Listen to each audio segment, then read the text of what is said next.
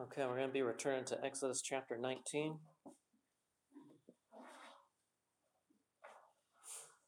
Or actually, we're going to Exodus 19. We're, getting, we're going from 18 to 19. I can't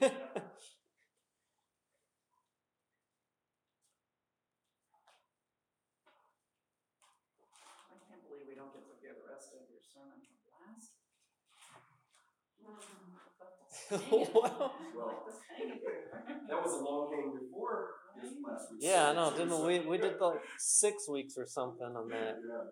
that section. So I'm hoping to. Yeah, my next sermon, maybe I'll finish the rest of them. I have no idea why I thought I was gonna get as far as I did. Ambitious like that. It was great. We had a good time talking about it. How much? Yeah, it was really good stuff. All right, before we look at Exodus 19, let's pray. Our gracious Lord, we thank you for the fellowship that we have here in you. We thank you for the gifts of being able to travel as the Pinners have been able to do and to return back to fellowship with us here. And also as the Simmons, as they'll be gone for the next few weeks, we pray that it would be a joyous time with family, time to delight in you and being your witnesses, uh, even to the ends of the earth as they travel to other countries. We pray, especially now for our time in your word, that you would teach us the truth that is here, that we would know you as you are, and that as we see you as you are in your holiness, that we would be conformed to that holiness and that we would be excited about the knowing of your name and the proclamation of your name throughout the world, as is your purpose for creating us. Amen. Exodus chapter 19, beginning in verse 1. In the third month after the sons of Israel had gone out of the land of Egypt, on this day they came into the wilderness of Sinai. Then they set out from Rephidim and came to the wilderness of Sinai and camped in the wilderness, and there Israel camped in front of the mountain. Now Moses went up to God, and Yahweh called to him from the mountain, saying, Thus you shall say to the house of Jacob, and tell the sons of Israel, You yourselves have seen what I did to the Egyptians, and how I lifted you up on eagle's wings and brought you to myself. So now then, if you will indeed listen to my voice and keep my covenant, then you shall be my treasured possession among all the peoples, for all the earth is mine, and you shall be to me a kingdom of priests and a holy nation. These are the words that you shall speak to the sons of Israel. So Moses came and called the elders of the people and set before them all these words which Yahweh had commanded him. And all the people answered together and said, All that Yahweh has spoken, we will do. And Moses brought back the words of the people to Yahweh. Yahweh said to Moses, Behold, I will come to you in a thick cloud, so that the people may hear when I speak with you, and may also believe in you forever. And Moses told the words of the people to Yahweh. Yahweh also said to Moses, Go to the people and set them apart as holy today and tomorrow, and let them wash their garments, and let them be ready for the third day. For on the third day Yahweh will come down on Mount Sinai and the sight of all the people, and you shall set bounds for the people all around, saying, Beware that you do not go up on the mountain or touch the border of it. Whoever touches the mountains shall surely be put to death. No hand shall touch him, but he shall surely be stoned or surely shot through, whether beast or man, he shall not live. When the ram's horn sounds a long blast, they shall come up to the mountain. So Moses went down from the mountain to the people and set the people apart as holy, and they washed their garments. And he said to the people, Be ready for the third day. Do not go near a woman. So it happened on the third day, when it was morning, that there were thunder and lightning flashes and a thick cloud upon the mountain and a very loud trumpet sound, so that all the people who were in the camp trembled. And Moses brought the people out of the camp to meet God, and they stood at the foot of the mountain. Now, Mount Sinai was all in smoke because Yahweh descended upon it in fire, and its smoke ascended like the smoke of a furnace, and the whole mountain trembled violently. And the sound of the trumpet grew louder and louder. Then Moses spoke, and God answered him with thunder. And Yahweh came down on Mount Sinai to the top of the mountain, and Yahweh called Moses to the top of the mountain, and Moses went up. Then Yahweh spoke to Moses Go down, warn the people, lest they break through to Yahweh to see, and many of them perish. Also, let the priests who come near to Yahweh set themselves apart as holy, lest Yahweh break out against them. And Moses said to Yahweh, The people cannot come up to Mount Sinai, for you warned us, saying, Set bounds about the mountain and set it apart as holy. Then Yahweh said to him, Go down and come up again, you and Aaron with you, but do not let the priest and the people break through to come up to Yahweh, lest he break out against them. So Moses went down to the people and he told them. Now, you know that as we've gone through Exodus, we've talked about how it's, it's the book of the names who are about the name. It's the revealing of God's name. You know, this is uh, the Doctrine of God 101 class. And there's certain things that he emphasizes about his name as it keeps building here in the book of Exodus.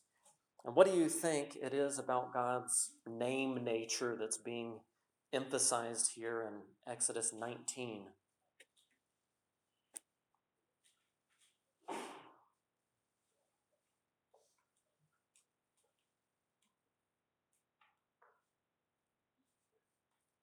Seems like, well, first I'm thinking, is there only one answer? Because I hear several awesome Sure. revelations here. God's faithfulness is one, Mm-hmm. his promises, but then I also see that the awesome power of God, the exalted uh, status he has before the people is presented as well. Yeah. His authority and perfection, he's gonna give them the law. Mm-hmm. Set the standard. Yeah. They are to live. Definitely. His, his authority is being communicated, his faithfulness, all of these things. to his holiness. He made it very clear that it will be done his way. And there will be, I mean, lest the Lord break out against them if they try and do it their way. He is a holy God and he needs to be honored as that. Yeah, and, that, and that's the key thing is God's holiness. And everything else that we're talking about is, is part of that.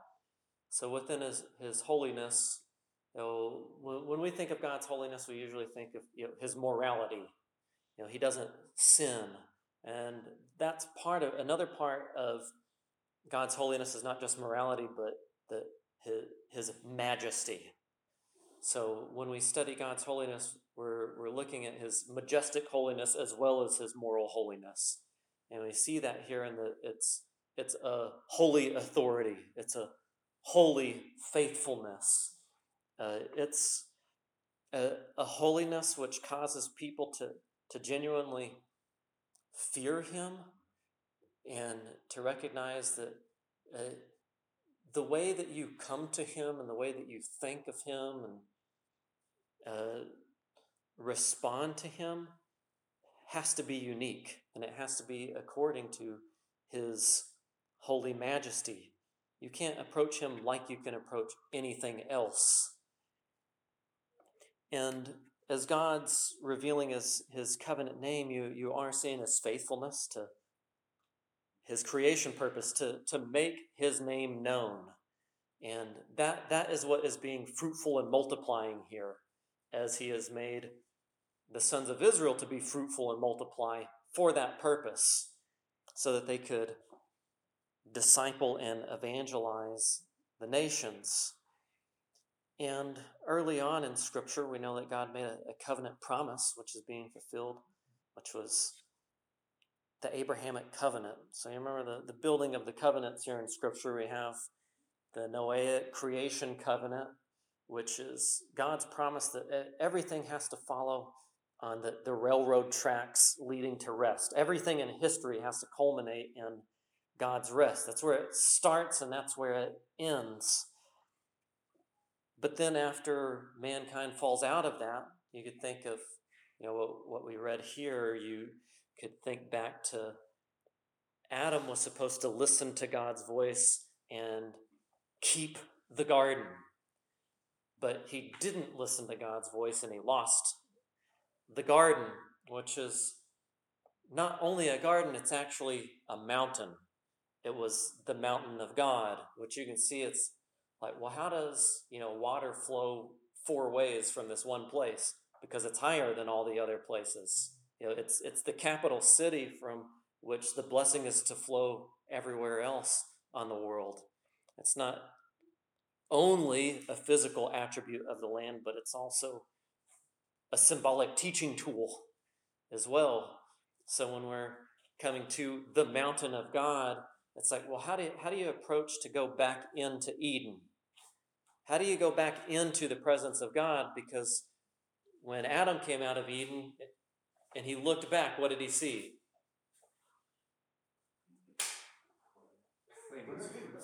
Yeah, flaming swords. Can't go back. Yeah, e- even the, the best of the like American Gladiator people couldn't get through that. Uh, th- this was like beyond those Tough Mudder challenges and the Spartan races and all sorts of stuff. I mean, it's a whole angel army with some gyroscope flaming sword thing in front of it. And it's a, you know who can go back to you know the mountain garden of God back into His presence. So well, if you try to do that on your own in your own strength and in your own way, you will surely die the only one who can take you back in there is God. The, the Holy One that's you know, represented by the flame of judgment is the only one who, who can make you able to have access back to Him. You see? So God promises in you know, the Abrahamic patriarch covenant that uh, all of that can be restored. The, the land that you are in, being back under God's blessing and being his people, it is all going to be restored.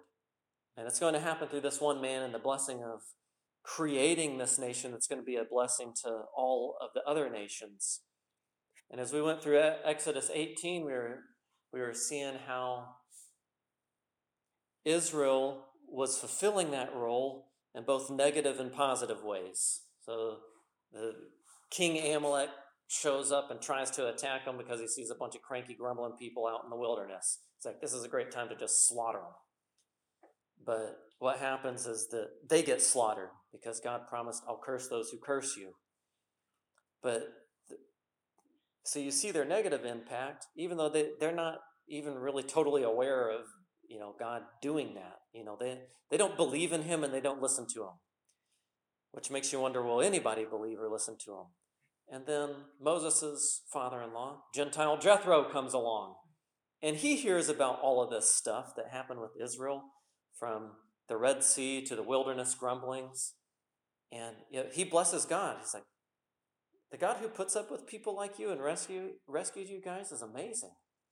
And then he ends up blessing Israel by blessing Moses with some good counsel on how to minister to the people. So the, the blessing moves in a positive way rather than like a negative way with Amalek.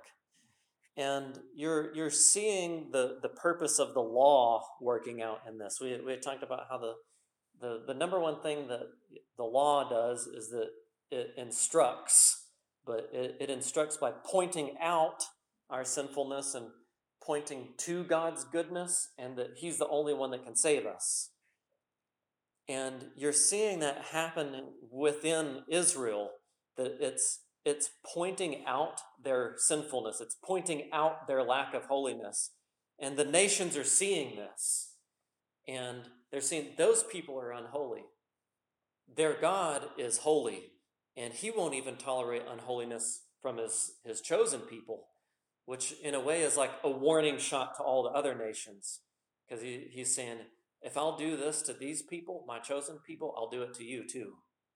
So it's a way to instruct you know, every, everybody who exists through Israel about God's holiness.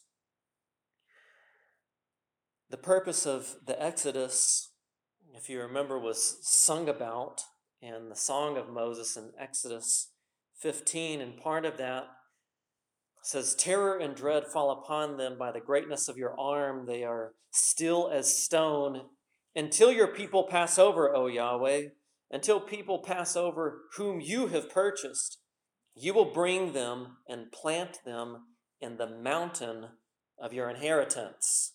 You see that, you know, that sounds a lot like God planting a man in the garden, but now he's planting, you know, a nation at the mountain. And and he also calls it, you know, the sanctuary. The sanctuary, O Lord, which your hands have established. That? Was Exodus 15, 16, and 17. Yeah. And you guys are always free to, to stop me and this is going to turn into a two week thing, I think, again.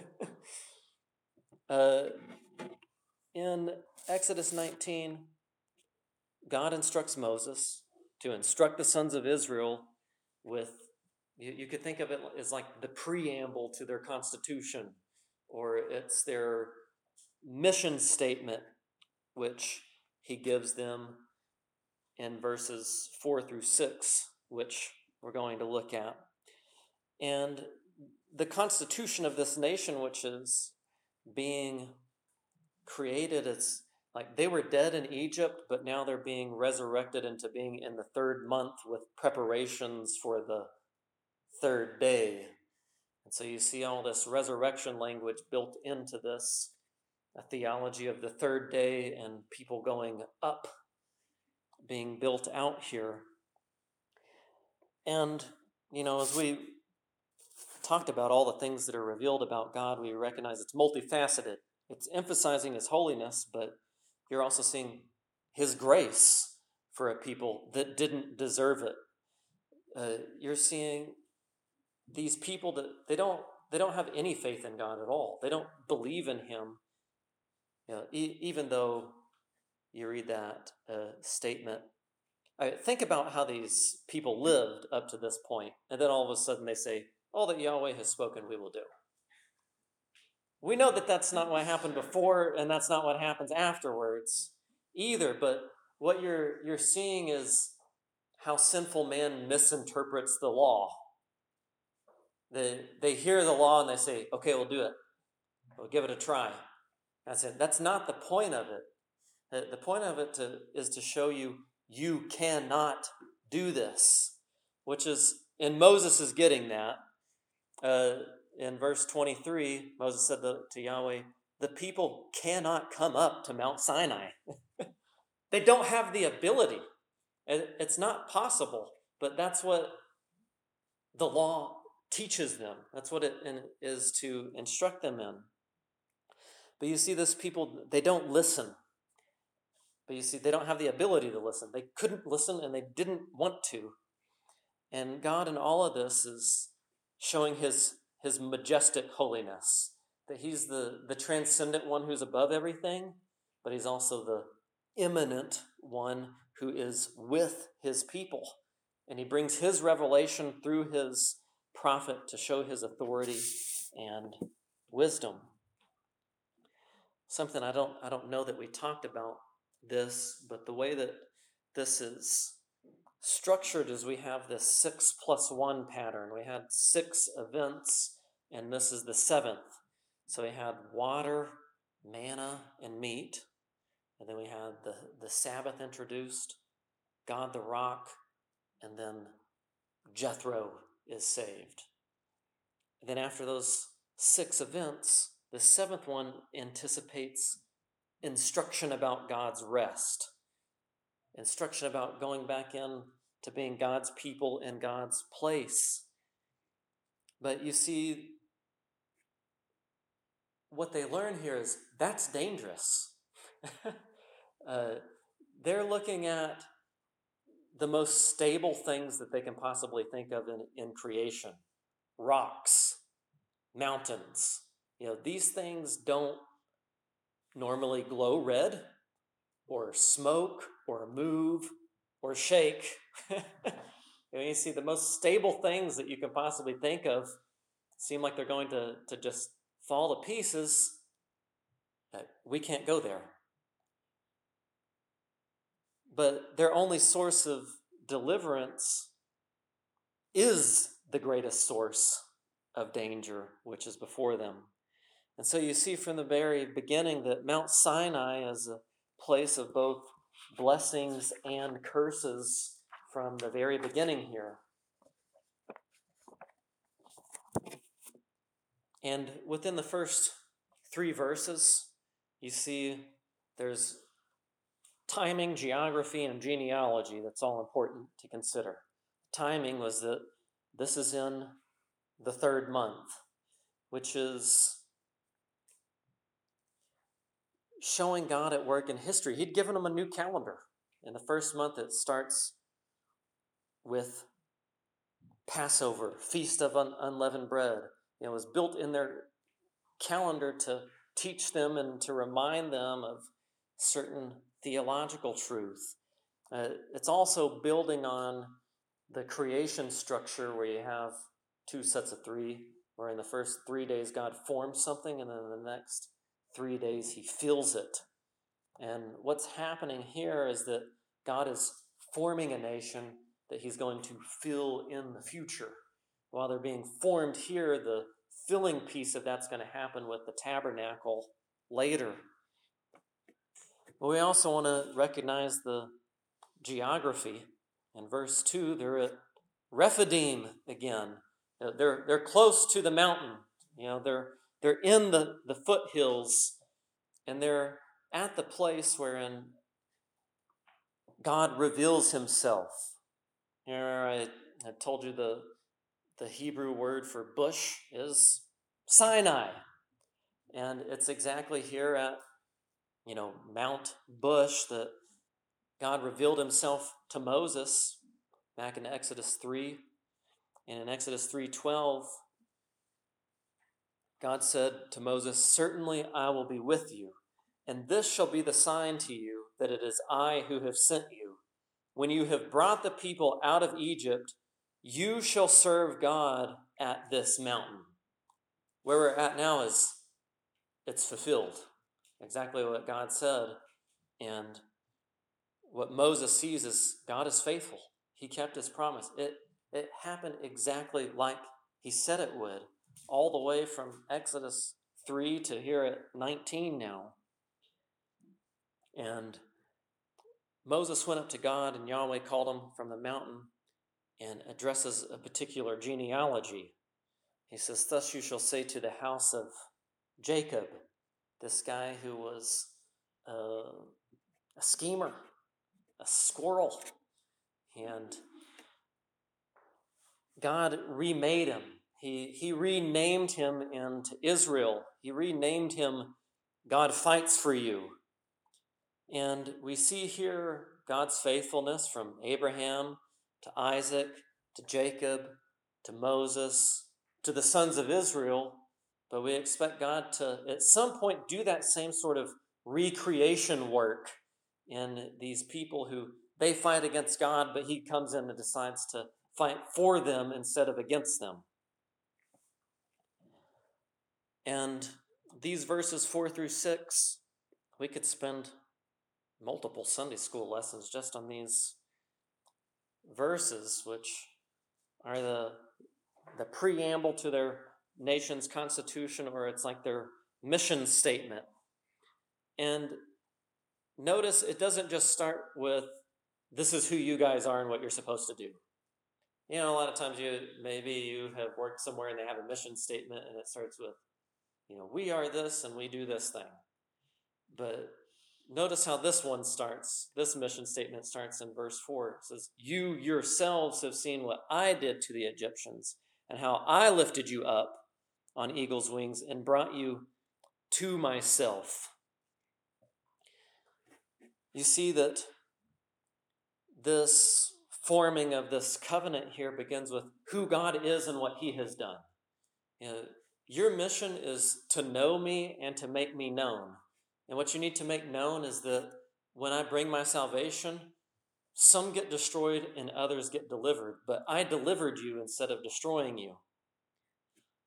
So now, then, in verse 5, you see a condition within this, which is unique within the Mosaic Israelite covenant. It says, If, if you will indeed listen to my voice, which we already know that they can't do that. They haven't been doing that. They don't want to do that. They don't have the ability to do that, which is part of what it's supposed to teach. It's the instruction covenant. It says, If you will indeed listen to my voice and keep my covenant, then you shall be my treasured possession among all the peoples. For all the earth is mine. Now, this covenant is unique amidst all the covenants that God makes with man in Scripture, and that this one isn't just where God promises He's going to do something by Himself, but now He's put, putting a condition on the other side of the covenant for the people. Says, If you do this, then this covenant is fulfilled. Then you'll be my treasured possession among all the peoples.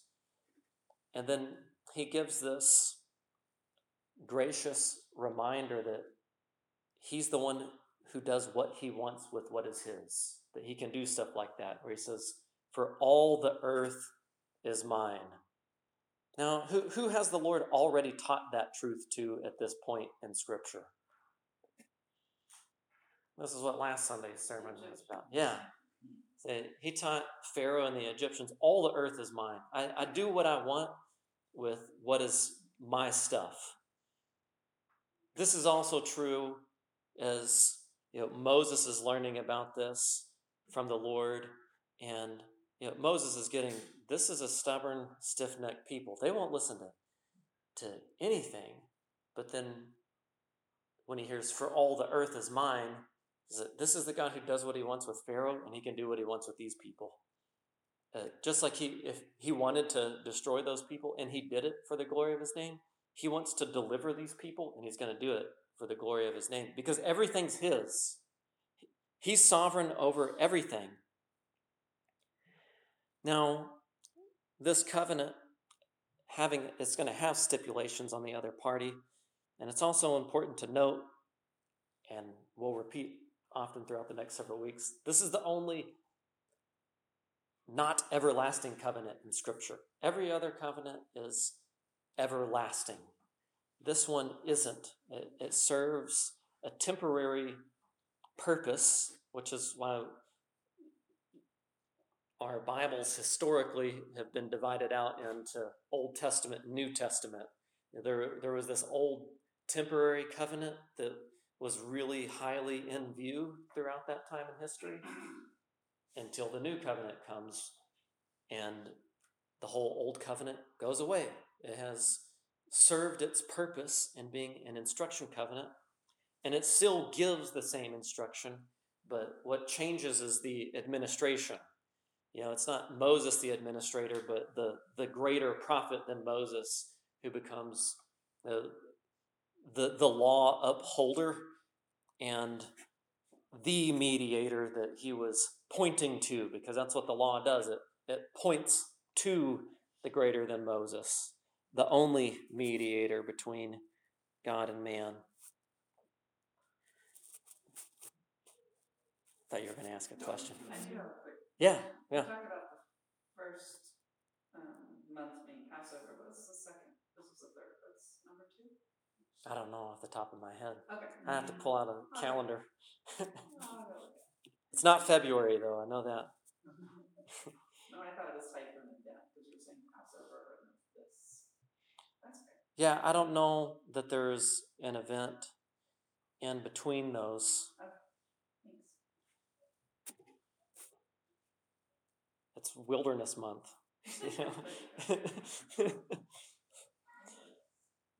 so, the purpose of this covenant is to make God known in relationship uh, to Israel, to the nations, to make known who He is and what He does.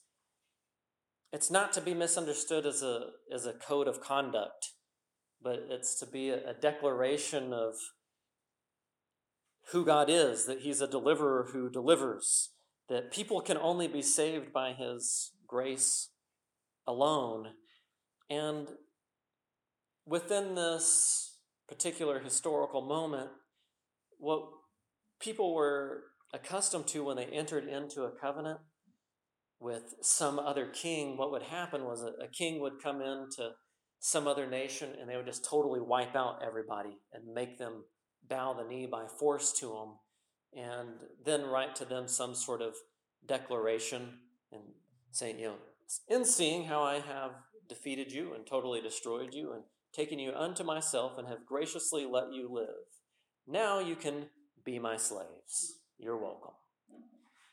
But this is very different because people see what this what King Yahweh has done is he didn't destroy these people, but he destroyed their enemies. And then he delivered them out and he makes them slaves, but he doesn't do it by force. It, this is all of grace and a, a love which they don't even want. And so it's magnifying the graciousness of God and showing how he's not like the other kings that they were so familiar with who would just dominate rather than rescue. And with this gracious redemption, they're not brought under God, but they're brought to Him. You see that? That's different. He doesn't say, I brought you under me because I stomped all over you. He says, but instead, what I did was I stomped all over your enemies and I brought you to me to be with me and to be brought into my missionary plan that others would be brought to me as well. And all of this is tied into Israel's mission to fulfill the Abrahamic covenant of being a blessing to the nations. As Israel's uniquely set apart to make the holiness of God known to the world, which we largely at this point in Scripture see that negatively because they're judged for their unholiness. You think, you know, in Leviticus with Nadab and Abihu, or the whole book of Numbers, you know, the nations are being taught the holiness of God and how he responds to the unholiness of Israel. But it's also taught positively when they're they're blessed for their obedience under this covenant, which you see in the kingdom of Israel's golden age under Solomon for a time, and we will see in the future kingdom to come.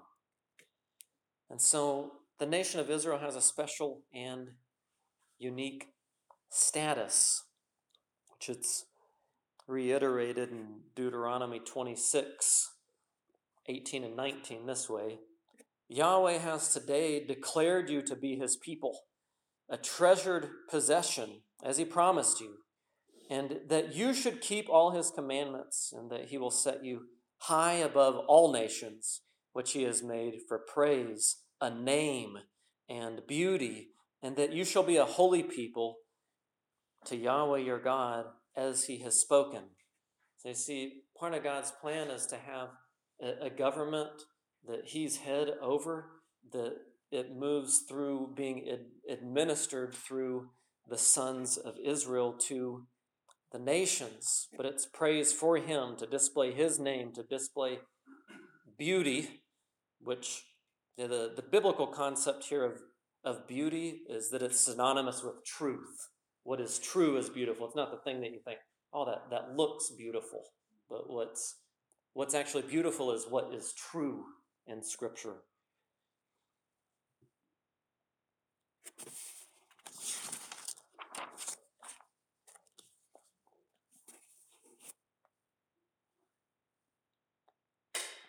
And within this, you, you can see God's missionary heart and that he wants to raise up a people for evangelism and discipleship. It says, What you shall be to me, a kingdom of priests. Now, when you think about priest in Israel, what do you think of?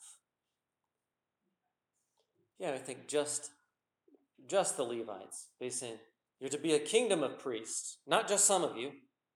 But you know, the idea is that even though there's this, I mean, maybe you call it a, a, a, a subset within Israel of these particular Levitical priests, he says, you're all to be a kingdom that's priestly. You know, what, what they minister to you, you minister to others.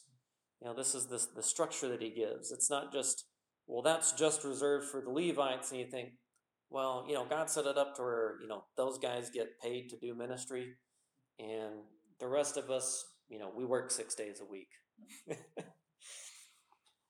but he said, this should just describe all of you. You're to all be uh, ministers of who God is to others, to proclaim his name, to mediate his blessing to the other nations.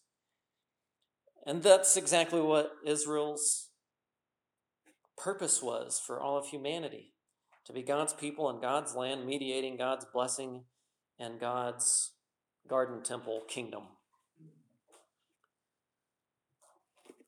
And this nation was to be a holy nation. We know that idea of holiness is that it's set apart. It's set apart to the absolute lordship of the Lord in all of life. That they were to be instructed in His holiness and instructors and examples of that holiness. So that they would be disciple making disciples. So that they would immerse other people into the name. And this word nation, or they're called a holy nation, is an interesting Hebrew word that you guys might have heard, goy, or the plural form is goyim, which is translated later in Scripture as Gentiles or the nations. So you're like, why are you calling the Israelites the same word as everybody else?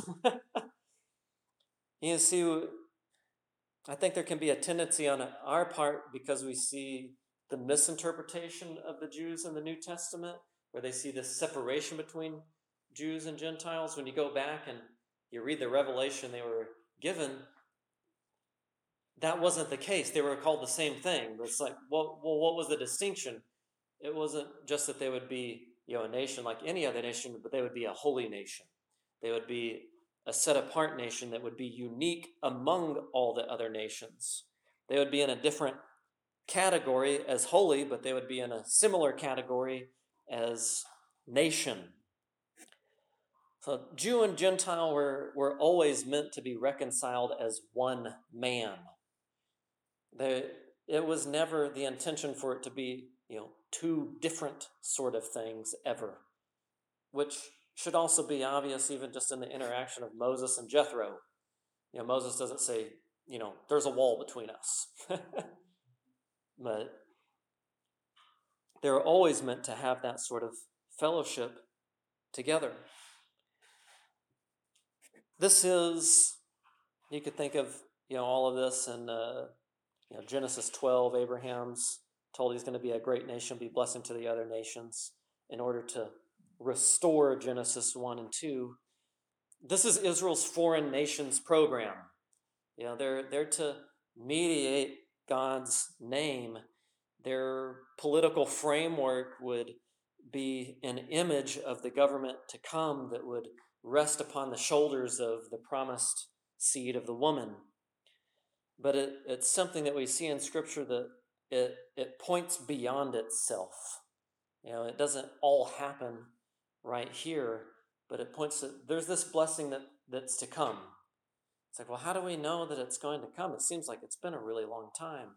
And we count slowness, but to God, a, a thousand years is like a day, and He's not slow to fulfill His promises, but He's bringing all of His people to repentance as He's promised. So God carries out His purposes intentionally. They're inseparable from the people that He's made them to, and they're international. And we see also that this is God's revelation through God's prophet. He says, These are the words. These are words which were spoken, which were later written and read. And they're words that are about how Israel can fulfill the, the universal climax of the Abrahamic covenant. As God said, In you all the families of the earth shall be blessed. And let's say, you know, in you all the other nations shall be kept at arm's length and made to know that they just can't ascend to where you have.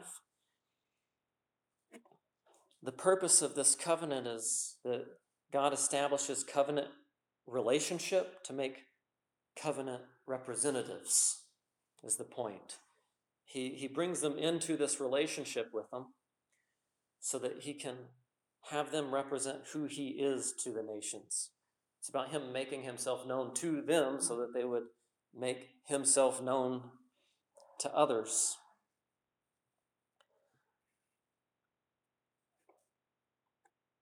This is similar to you know the sort of concept we read in Titus 2:14 talks about Jesus who gave himself for us that he might redeem us from all lawlessness and purify for himself a people for his own possession zealous for good works. But we want to you want to see the order in that. They were redeemed from lawlessness and purified before they were zealous for good works. It doesn't it doesn't work the other way around where you work yourself up to like, okay, now I'm zealous for good works, and that makes me not lawless and pure now. It has it works the other way around. God has to take care of the lawlessness problem and the impurity problem first. And I'm sure you're all aware as Peter, he picks up on this same text here in Exodus 19. We can turn there in 1 Peter 2 9. I want you to see how he quotes and uses this text, 1 Peter 2 9.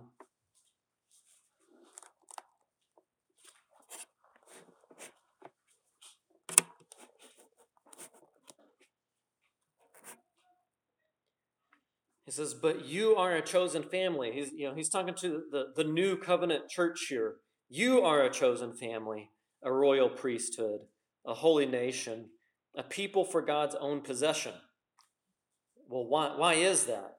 So that you may proclaim the excellencies of Him who has called you out of darkness into His marvelous light. He says, why had God made them this chosen family, royal priesthood. What was the purpose of that? Yeah, to proclaim who he is. And and it's based on who he is and what he has done. It's like, well, what are you what are you proclaiming? He's called us uh, out of darkness into his marvelous light. I think of a you know, a friend that I uh, recently made that he he's a newer believer. Uh, he's he's older uh, he his, his life is everything Johnny Cash ever sang about. But then the Lord saved him, and he's trying to figure out how do I explain this to people. Uh, and uh, the way that I explained it to him was, well, what happened was you went to your own funeral. Like who you were died, but now Christ has been, his life has been resurrected in you, and that's what's coming out of you. And he said, that's what I'm going to tell my old drinking buddies. I'm going to tell them I went to my own funeral. I know what to tell them now. You see, it's, it's this idea that we proclaim his excellencies, that Christ makes the dead live, those who were in darkness brought into his marvelous light. And then, quoting from Hosea, he says, For you once were not a people, but now you are the people of God. You had not received mercy, but now you have received mercy. So, so, well, so how do you live? What are you kind of expecting here, knowing what happens in Exodus 19?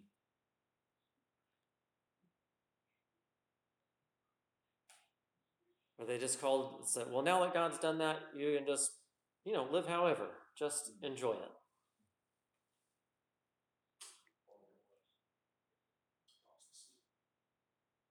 That's what happens. He says, Beloved, I urge you as sojourners and exiles. He says, You haven't come out of that status yet. Uh, you're still sojourners and ex- exiles to, to living in Eden, to, to, to living in God's presence. Or you're, you're sojourners and ex- exiles from heaven. That's where you're exiled from. He says, But while, while you're there, he says, I urge you as sojourners and exiles to abstain from fleshly lust, which wage war against the soul, by keeping your conduct excellent among the Gentiles. So now he's you know, looking at you know, the church you know, as a whole being called a holy nation and talking about them living among the Gentiles. But it's, it's the idea of holiness because God is holy. You're, you're waging war against the struggle with unholiness, but now you want to demonstrate that holiness lived out with excellent conduct, so that in the thing which they slander you as evildoers, they may, because of your good works, as they observe them, glorify God in the day of visitation.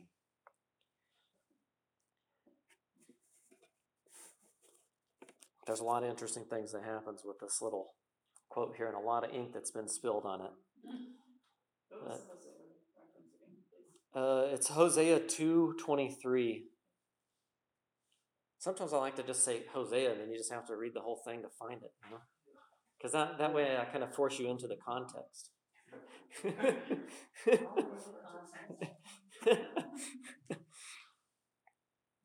You'll notice there, there's a change in the wording in Exodus to First Peter. Uh, instead of saying calling them a kingdom of priests, he calls them a royal priesthood, which is an interesting change. And this is the best that I understand it, which reserves me the right to explain it a different way in the future if I learn better and differently. But the best that I understand that is what that does for moving from kingdom of priests to a royal priesthood is it, it removes that political element that Israel had as a particular kingdom from the church, but it doesn't forfeit God's plan to still use Israel as a part of his future kingdom government. One of the ways that I came to that conclusion was looking at the, the final Exodus when you get to Revelation. Revelation 1 6, it's, it's coming back to focusing on God's plan for Israel to say, I'm going to fulfill all of those covenants, and this is how it's going to work. But it's moving, you know, past the, the church age that we live in now and explaining all of that. And in Revelation 1 6, it says, He has made us to be a kingdom of priests to his God and Father. It says that's what he, he made us to be, but we weren't that and we haven't become that yet. But it's looking at it in Revelation chapter 1 as something that's future from that point that God still has to fulfill. And so you see Israel maintaining still being a political entity, but the church isn't that. But they're going to be related within that. Uh, this is.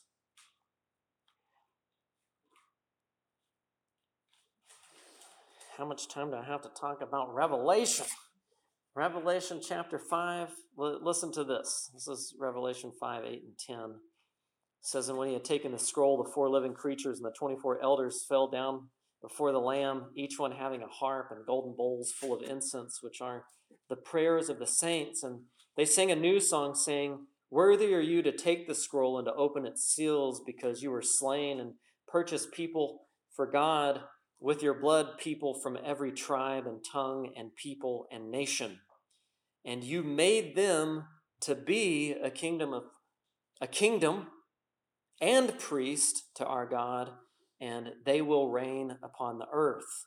This is God still has a kingdom purpose with, with Israel, with the church, and the people are going to be a kingdom and priest to our God, and they're going to reign upon the earth.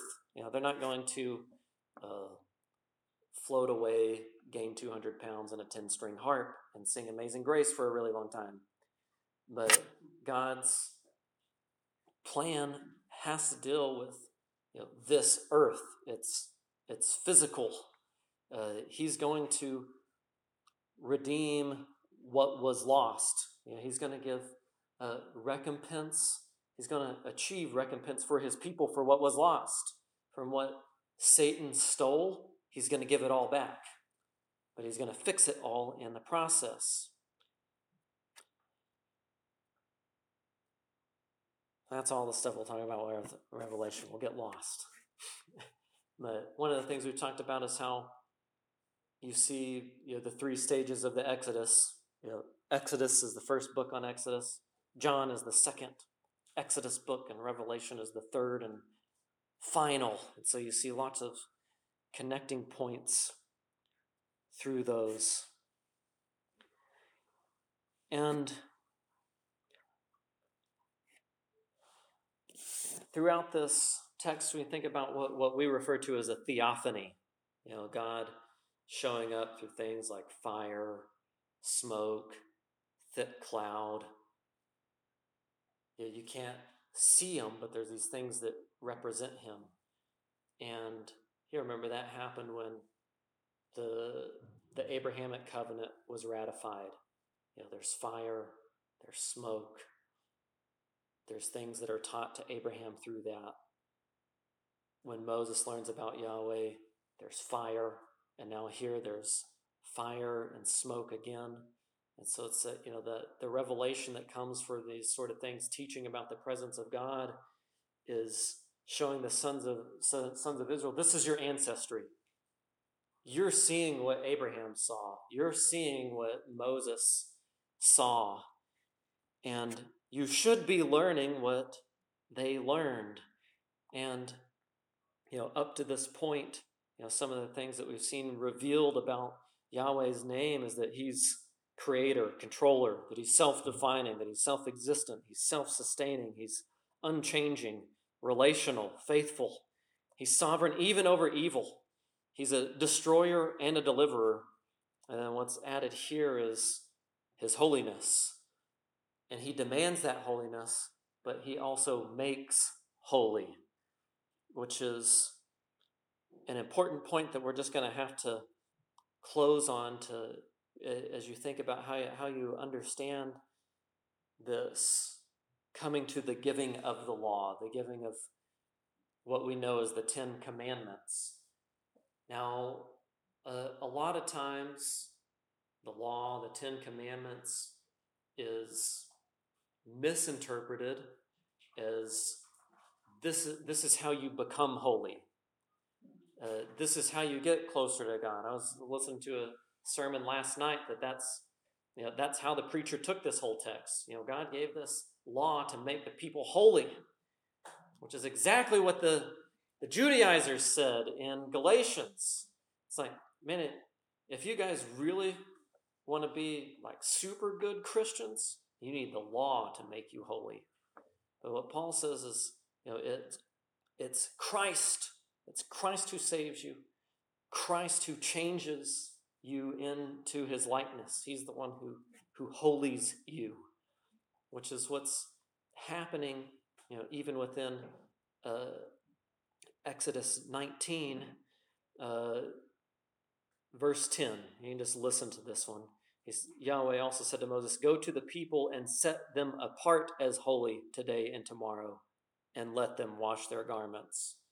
You know, you're, always, you're always going to see that order in Scripture that there's something else that makes them holy, and then they do the good works that follow, like washing their garments. It doesn't work the other way around where it says, Tell them to wash their garments and to make themselves holy and then show up. He says they're set apart as holy first, and then the cleansing process begins and it happens. And that God does that himself, and he uses a mediator, which I won't leave you in a mystery. I will tell you it's Jesus. You have to make us read the New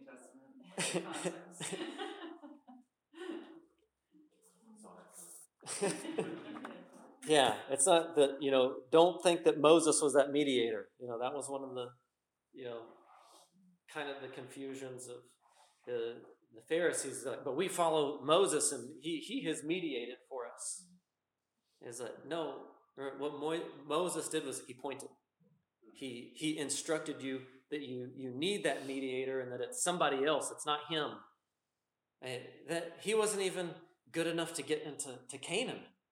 Uh, you're going to need, it's like, Moses was great, most humble man ever, but he couldn't even go into the land of Canaan. It's like, we're going to need a better guy than that. That guy was obviously not the right guy. But he, he had a purpose in which it was to, to point, which is why, have I ever drawn for all of you my big covenant charts with the railroad and the train tracks and Yes. the trains and okay you, you've seen that before. I don't have to bring it a yeah rail, railroad tracks noahic covenant. Everybody everything has to move to rest on it. Abrahamic covenant is the train carts of uh, land seed and blessing. But the problem is you can't you can't even get in the train. And so how do you get there? Well moses drives the taxi. And on the side of the taxi it says do this and live you just got to get it and write it that's it. But you go to open the doors and they're welded shut. I can't even get in the thing to get there. And so moses saying you're going to need a better taxi. You're going to need somebody better than me to get you there. Uh, I, my purpose was just to show you you can't do it. And to point to you you're going to need another taxi. You're going to need somebody else to drive you to that train. That's as much as I'll tell. If I tell you about all the other ones, we'll miss Dave's sermon. So, any any questions as we close there? Another question, but I was thinking when you were talking about this use of the language of royal priesthood or kingdom of priests, Mm. that's it's inherently messianic because only Christ unites these two aspects of who we are, being the king who possesses all authority and the perfect mediator as Mm. priest. So yeah, I was Yeah. thinking about how yeah, being in Christ validates or ratifies this identity that we have. Yeah. a royal priesthood. Yeah, and, and our, our our royalty comes by being adopted into the king's family. You know, not because of achievement.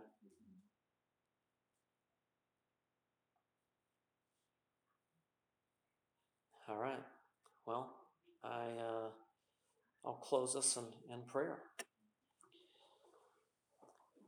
Our gracious Lord, we thank you for your word in which you reveal yourself to us in your great holiness and faithfulness and calling a people to yourself, not only to know you, but to have the privilege of making you known to others and to proclaim your redeeming love in our lives. We pray that you would help us to rightly understand what is revealed here in Scripture in connection to ourselves and our future hope in you, that we not have any misunderstanding about the revelation of your law word, but to understand its purpose to point us to you and your goodness, and that you are the, the God who is right and makes right, that you do the things that you have commanded graciously in our lives, and that salvation is by your promise and your work alone. I pray that you would grow in our hearts a gratitude for the salvation you've freely given us, that you would increase in us a, a holy witness for your name among the nations. For here we learn not only who you are, but our identity in you as a royal priesthood. And we pray that we would be faithful in the evangelism tasks that you have given us to make you known. Amen.